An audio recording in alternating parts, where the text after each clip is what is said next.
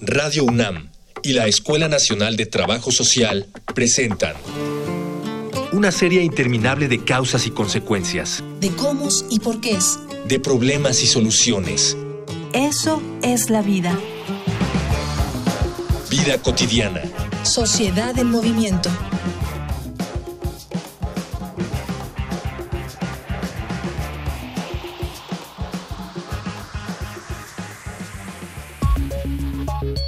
A principios de la década de 1980, México vio aproximarse el fantasma del VIH-Sida con tanta negación que aunque el primer caso se registró en 1983, no se hizo público y oficial hasta 1985. La ceguera que se tenía ante la enfermedad fue la que difundió la ignorancia que provocó que esta epidemia entrara con fuerza a nuestro país y que aún en la actualidad ha provocado un aumento en los casos de contagio. Parece mentira que a punto de iniciar la tercera década del siglo XXI, aún sea necesario hacer aclaraciones para desmitificar la enfermedad y los estigmas que se establecen sobre los pacientes. Y si estos son problemas de la sociedad en general, imaginemos cómo debe ser vivirlo para las comunidades vulnerables, como por ejemplo el famoso dormitorio 10 del penal de Santa Marta Acatitla. Por eso, en esta emisión de Vida Cotidiana, Sociedad en Movimiento, hablaremos sobre VIH y reclusión en México, con Kenia Cuevas, presidenta de la Casa de las Muñecas Tiresias, AC, y con Josefa, conferencista de Casa de las Muñecas, AC. Dialogar para actuar, actuar para resolver.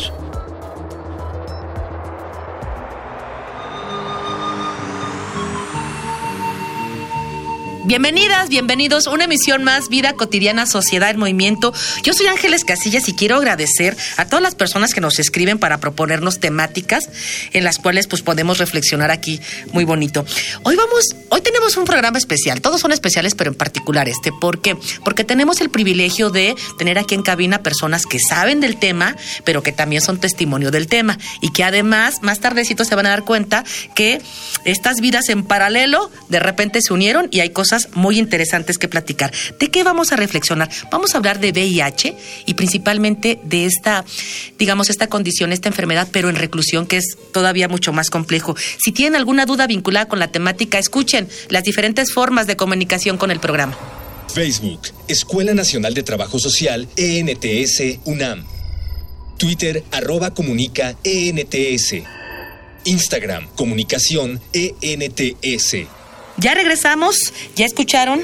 Escríbanos, propongan alguna temática, alguna pregunta, adelante. Me da verdad mucho gusto recibir a Kenia Cuevas aquí en cabina. Kenia, muchísimas gracias por haber aceptado la invitación. Muchas gracias por la invitación. Estoy muy contenta de participar y de poder visibilizar estos temas. Adelante, y este es tu espacio. Y por supuesto, vamos a recibir a Jos, que también eh, tiene una, una participación muy importante como parte de la sociedad civil que genera cambios y que es pues, fundamental para, para este tipo de temáticas. Eh, el programa es muy cortito y si les parece, sin más preámbulo, me gustaría, iniciamos con Kenia, después seguimos con Josh. Vamos con Kenia. Kenia, eh, tú tienes VIH, estuviste en algún periodo en reclusión y viviste de cerca cómo enfrentan estas personas la problemática doble. Platícanos de tu experiencia. Bueno, eh, yo vengo de una familia muy disfuncional. Eh, desgraciadamente a los nueve años me tuve que salir de mi casa y llego a las calles a ejercer el trabajo sexual. Cuando cumplo 13 años, estando en una casa hogar de esas que entraba y salía, eh, pues tengo un problema de salud y me llevan al hospital y en ese momento me dan mi diagnóstico cuando tenía 13 años. O sea que yo ya llevo más de 20 años viviendo con VIH, pero en el 2000 eh, fui víctima, eh, me criminalizaron de un delito, el cual no cometí, y me llevan al reclusorio norte. Cuando llego al reclusorio norte, a pesar de que yo ya sabía de mi diagnóstico, decidí ocultarlo. Pero después hubo una riña, el cual por, por mi identidad, porque yo soy una mujer transgénero, por mi identidad que me empiezan a violentar, pues agredo yo a una persona y me trasladan a Santa Marta. Cuando llego a Santa Marta me doy cuenta que está el dormitorio 10, que atiende a personas específicamente que viven con VIH. Y es cuando yo me declaro VIH y me, meten a este dormitorio. Llego a este dormitorio y efectivamente pues, era un dormitorio abandonado, donde nada más había de población de 35 a 40 personas, cada quien prácticamente hasta había estancias solas, eh, y era muy marginado, ¿no? Porque también tenías la etiqueta de dentro de prisión que eras VIH, ¿no? Y pues no se hacían esperar por las burlas ni la discriminación que decía, pues deja de estar tirando los gusanos, ¿no? En el kilómetro y cosas así, ¿no? Y pues la etiqueta, ¿no? Es lo que más daño nos ha hecho. Y bueno, en este caminar, eh, pues me doy cuenta que las personas que tomaban medicamento, que disquera medicamentos antirretrovirales, ya muchos años después supe que no eran medicamentos eh, certificados por la Secretaría de Salud y no estaban en el mercado, nos estaban utilizando de de India en la cárcel para utilizar medicamentos y probarlos con humanos y de esa forma lanzarlos al mercado. Las personas se morían en cuanto empezaban a tomar el medicamento, entonces los presos lo que decidían era no tomárselo y lo tiraban en el pasillo y todo, ¿no? Entonces todo este caminar pues las personas que llegaban a una fase terminal, pues tampoco tenían las condiciones en el servicio médico, ¿no? Ya que nunca había un médico, nunca había una enfermera y la que había pues era muy enojona y pues no les cambiaba ni el pañal ni la ni las sábanas. Entonces yo empecé a atender a estas personas en cárcel y yo pedí un permiso especial para poder ingresar al hospital, el cual pues yo me dedicaba a cambiarles el pañal, a cambiarles la cama, eh, ayudarles, ¿no? A tomar su medicamento, sus alimentos, pero también, ¿por qué no decirlo? A sacarles una sonrisa. Porque en esas condiciones, en el abandono social, familiar, institucional, en el que se encontraban, pues era fácil eh, entrar en depresión. Kenny, entonces, esto del dormitorio 10 es un mito. Digo, como, como, como que qué condiciones ofrecía el, eh, institucionalmente, pues ninguna, parecía que era como una especie de aislamiento, de castigo. Sí, de hecho hasta el 2009, eh, que es cuando decidimos, eh, cinco rostros de, en prisión, decidimos hablar y, y, exponer como toda esta problemática que enfrentábamos el día a día, fue cuando empezamos a trabajar. Eh, desgraciadamente al exponer nuestro rostro, pues también expusimos nuestra vida dentro de prisión, ¿no? Porque cuando nosotros damos esta, estas entrevistas para un documental que estaba realizando, eh, efectivamente era letra S, eh, Clínica Condesa con Andrea González y Comisión de Derechos Humanos. En ese momento la primera visitaduría. Entonces deciden entrar al, al dormitorio 10, buscar entrevistas y en esas entrevistas pues denunciamos todos estos actos de violación de derechos humanos y que pues anteriormente no había ninguna garantía, ¿no? Porque también había, decían los custodios que engañábamos a los de seguridad y custodia, porque luego una persona que vive con esta condición pues puede presentar una temperatura de 40 grados claro. y en cinco minutos está totalmente con 36 grados, ¿no? Entonces íbamos y le decíamos en la puerta de la zona, oiga, custodio, pues mi compañero tiene temperatura. En lo que iban y pedían el permiso y todo, pasaba una hora, hora y media. Entonces llegábamos al servicio médico y el hospital que estaba en turno, pues lo tenían que despertar, lo, lo, lo levantaban, pero se levantaba muy enojado y decía, es que no tiene nada, no llévenselo. Entonces hubo un tiempo en que ya no te dejaban salir al servicio médico.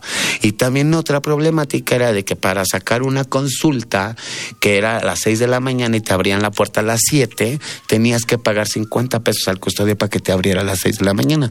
Y en una condición de salud la cual no tienes ni siquiera oportunidad de tener laboralmente eh, algún ingreso, pues ¿cómo pagas 50 pesos? Oye, Kenia, tú comentabas esta parte donde se presume eh, que el medicamento que les estaban proporcionando no estaba aprobado, no era de calidad, es decir, no cumplía con, con, el, con el objetivo, que es finalmente ser un tratamiento, digamos, este, para curar.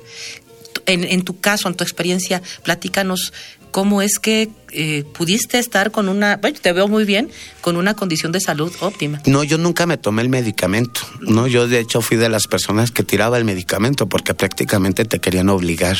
Tenías que formarte todos los días en la mañana en el hospital para que te dieran tu dosis y con tu vasito de agua, tu conito de agua, y la verdad es que yo fingía tomármelas, pero nunca me las tomaba. Yo sí tenía miedo de morirme, más que veía que caían como reces, ¿no?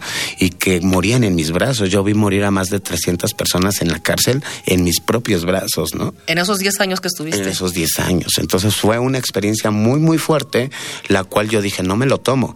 Hasta que llegó Clínica Condesa después de esta denuncia, se logró un convenio entre, entre secretarías de salud, porque lo que hacía la Secretaría Federal de Salud era la jurisdicción del centro penitenciario. En este caso, ahorita la Secretaría de Salud de la Ciudad de México es la que tiene la jurisdicción en VIH, en, en Santa Marta, Catitla. Vamos, les voy a invitar, eh, Kenia y yo, y obviamente es un material que preparamos para, para quienes nos escuchan. Eh, con datos relativos a esta condición de VIH y en reclusión y después vamos a, a conversar con Jos acerca de cómo es el encuentro en estos espacios. Una infografía social. Infografía social. En el Día Mundial de la Lucha contra el SIDA, en 2018, Antonio Guterres, secretario general de las Naciones Unidas, declaró, el mundo está en muy buenas condiciones de alcanzar la meta de poner fin a la epidemia de SIDA para 2030. Hago un llamamiento para que renovemos el compromiso de poner fin a la labor iniciada y dejemos la epidemia del SIDA en el pasado. Alrededor de 19.5 millones de personas tenían acceso a la terapia antirretrovírica en 2016, aunque existían unos 36.7 millones de personas que vivían con VIH en todo el mundo. Aproximadamente 1.8 millones de personas contrajeron la infección por el VIH en 2016 y cerca de un millón de personas fallecieron a causa de enfermedades relacionadas con el SIDA en 2016.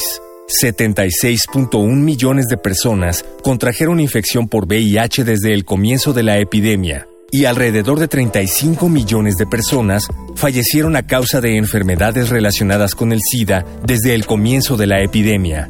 Durante el periodo 2013-2017, la Secretaría de Salud incrementó 40.8% en el número de pruebas aplicadas, al iniciar con 1.796.107 pruebas en 2013 y llegar a 2.529.716 en 2017, de enero a agosto de 2018, se han aplicado 1.453.194 pruebas, por lo cual el acumulado 2013-2018 asciende a 12.527.318 pruebas de detección. Se estima que durante los últimos dos bimestres de 2018 se aplicarán 726.488 pruebas adicionales, por lo cual la cifra total alcanzaría los 13.253.806 pruebas para todo el periodo 2013-2018. Esto representa más de 2.200.000 pruebas anuales. Durante el periodo de 2013 a agosto de 2018, los hombres que tienen sexo con hombres registraron la cifra más elevada de positividad, un total de 12.6%. La población travesti, transgénero, transexual e intersexual ocupó el segundo sitio con 5.4%. Las personas que se inyectan drogas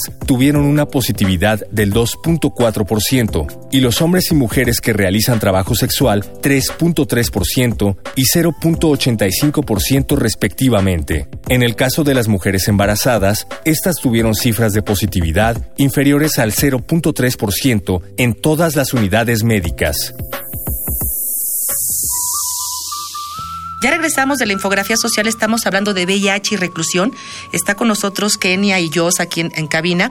Ya um, Kenia nos platicaba un poco de la experiencia negativa, pero también positiva que tuvo en esos, esos 10 años y que no concluía. Y creo que eso fue el motor de arranque para muchas cosas que más tardecito vamos a, conversar con ella.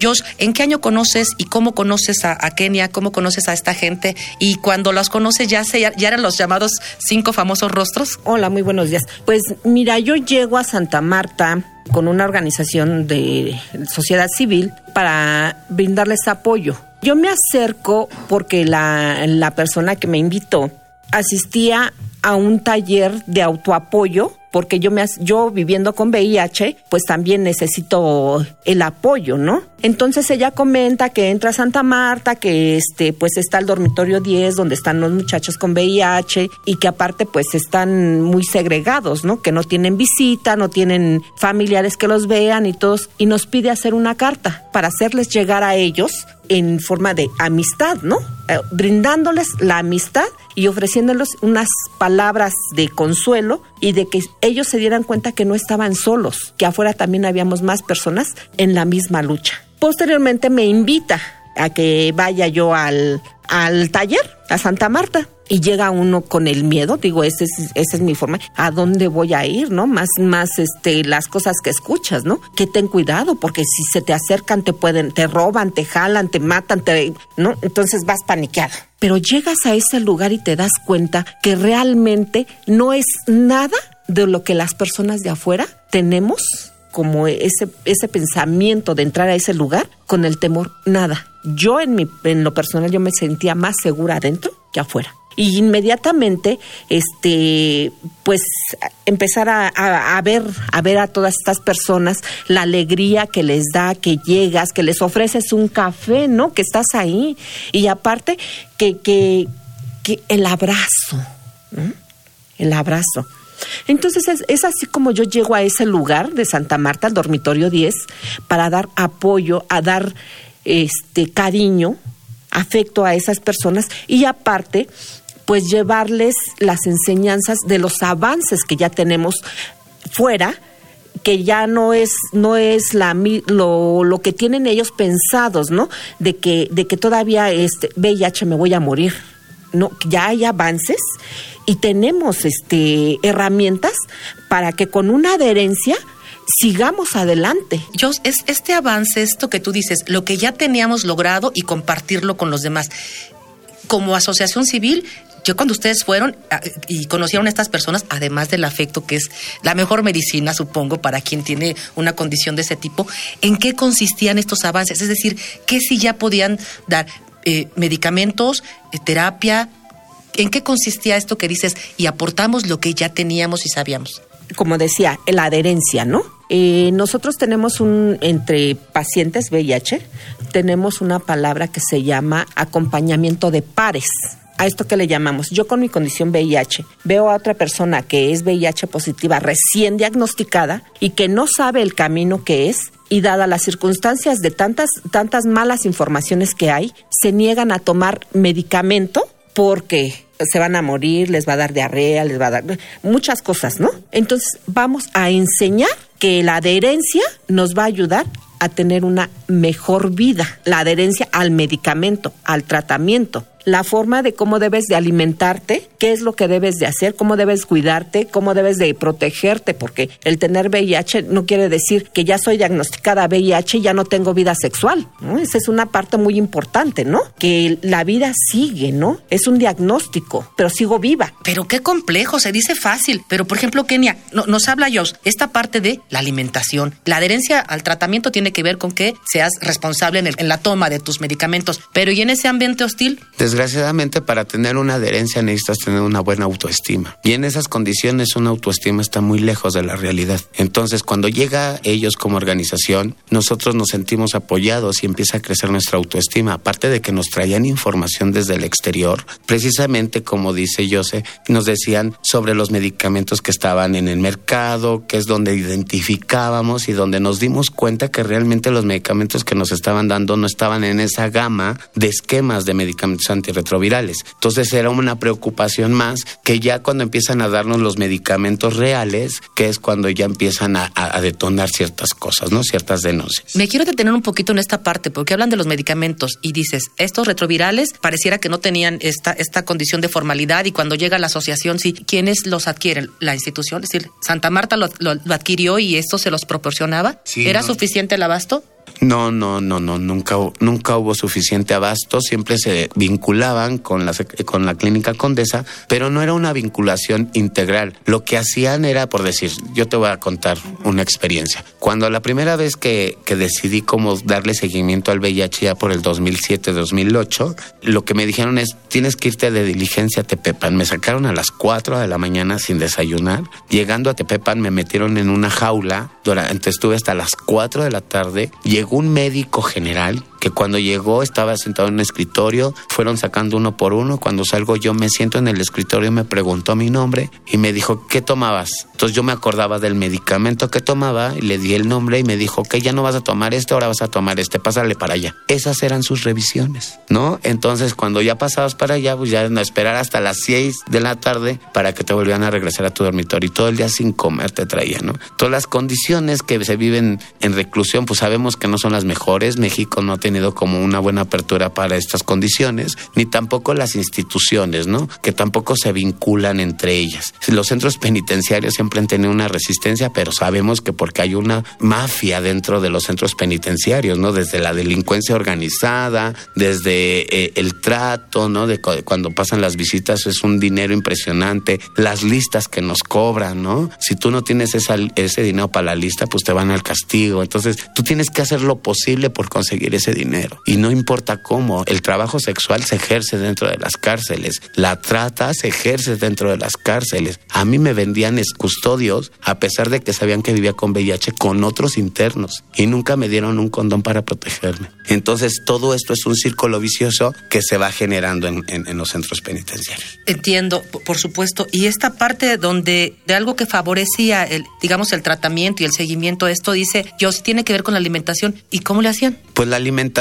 eh, desgraciadamente, bueno, afortunadamente eso sí, en el dormitorio 10 nos guisaban en el hospital y siempre había una buena alimentación, pero como voy, la corrupción no se hace esperar. Y lo que pasaba era que cuando llegaban los que repartían la, comida, que eran los líderes del dormitorio, lo que hacían era darte un vasito así, literal, tu guisado, y que era un cuarto de la proporción que te correspondía y al final del día que te terminaban de darle a todos y todos nos quedábamos con hambre, eh, lo demás lo vendían, porque como era una comida que se guisaba en gas y no a vapor, como lo hacen en la población general, pues la población en general lo que hacía era llegar al dormitorio 10 y véndeme una, una ración y véndeme una ración. Entonces era un desvío y un, y un manejo de, de intereses dentro de prisión, que es por eso que yo decido pues luchar para ser líder dentro del dormitorio 10, llego a, enfrentar a estas personas que delinquían con la comida, con la fajina, porque sabemos que también las personas nuevas tienen que hacer la fajina. Entonces cuando llego y los tumbo, pues es cuando ya empieza a fluir, ¿no? La comida, la buena alimentación dentro de las cárceles, porque yo ya empiezo a darles la comida. Yo servía la comida. Del 2005 al 2010 yo serví la comida, pero los primeros cinco años era vivir con hambre, no había condiciones laborales y por ser VIH las fábricas que están dentro de los centros penitenciarios que era Vicky Ford y Plastiquet,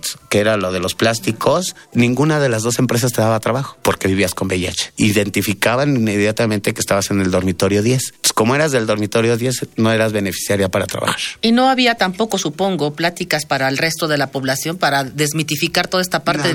Estas pláticas que se generaron a través de esta organización donde entra ellos, pues fueron ya hasta el 2009 que empezaron a crear jornadas que involucraban a los familiares y al resto de la población y no más únicamente al dormitorio 10. Pero esto se empezó a trabajar a través de la denuncia, a través de muchas cosas que estuvimos haciendo desde dentro y que empezamos a, impulsar, ¿no? Que es por eso que hoy en cárceles ya no mueren por a causas del VIH. Jos, algo que quieras complementar. Respecto a lo que decía de, de las jornadas que se empiezan a dar para sensibilizar este movimiento mexicano de ciudadanía positiva, así se llama la organización, debo de reconocerlo porque es mi, mi mater, empieza a dar sensibilización principalmente a personal de custodia para que después de ahí se llegara a población. ¿Esto qué quiere decir? Que a un principio nada más era con dormitorio 10 y con familiares de dormitorio 10 y poco a poco se fue extendiendo a hacer una feria de salud a nivel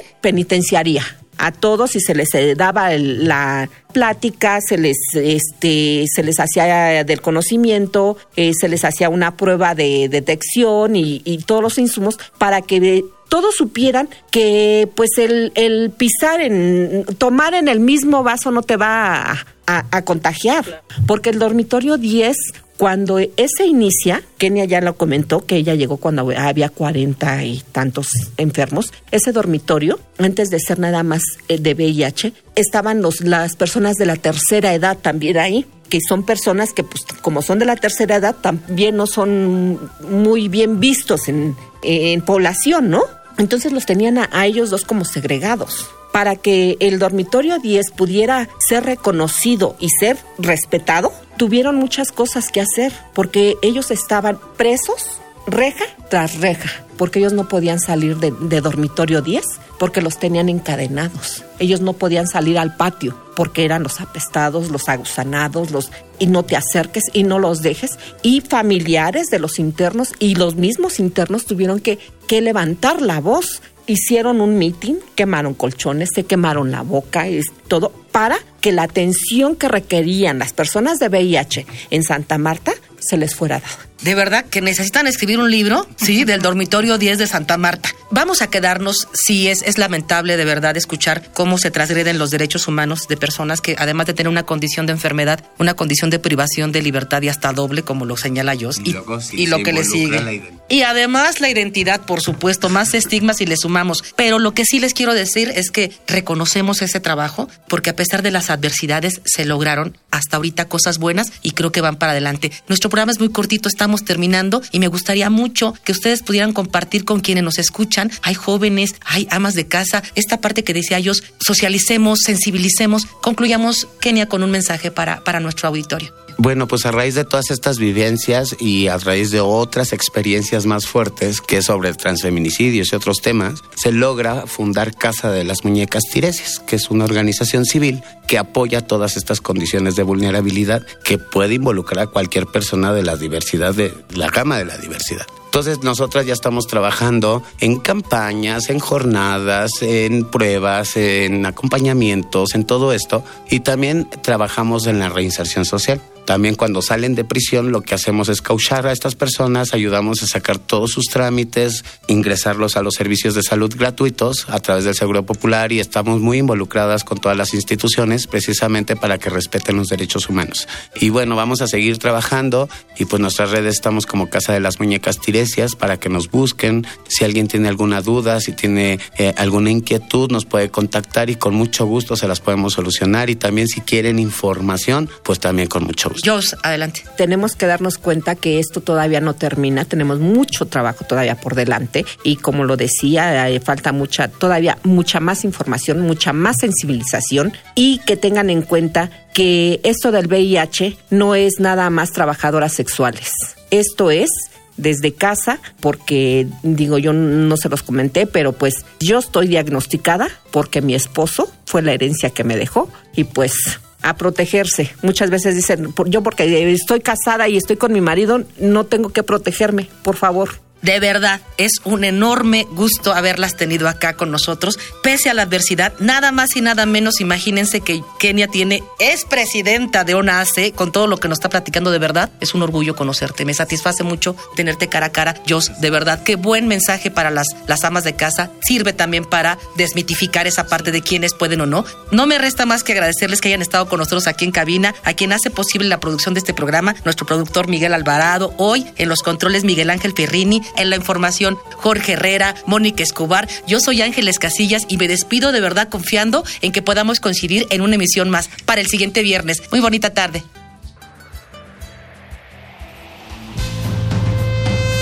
Vida cotidiana es una coproducción entre Radio UNAM y la Escuela Nacional de Trabajo Social.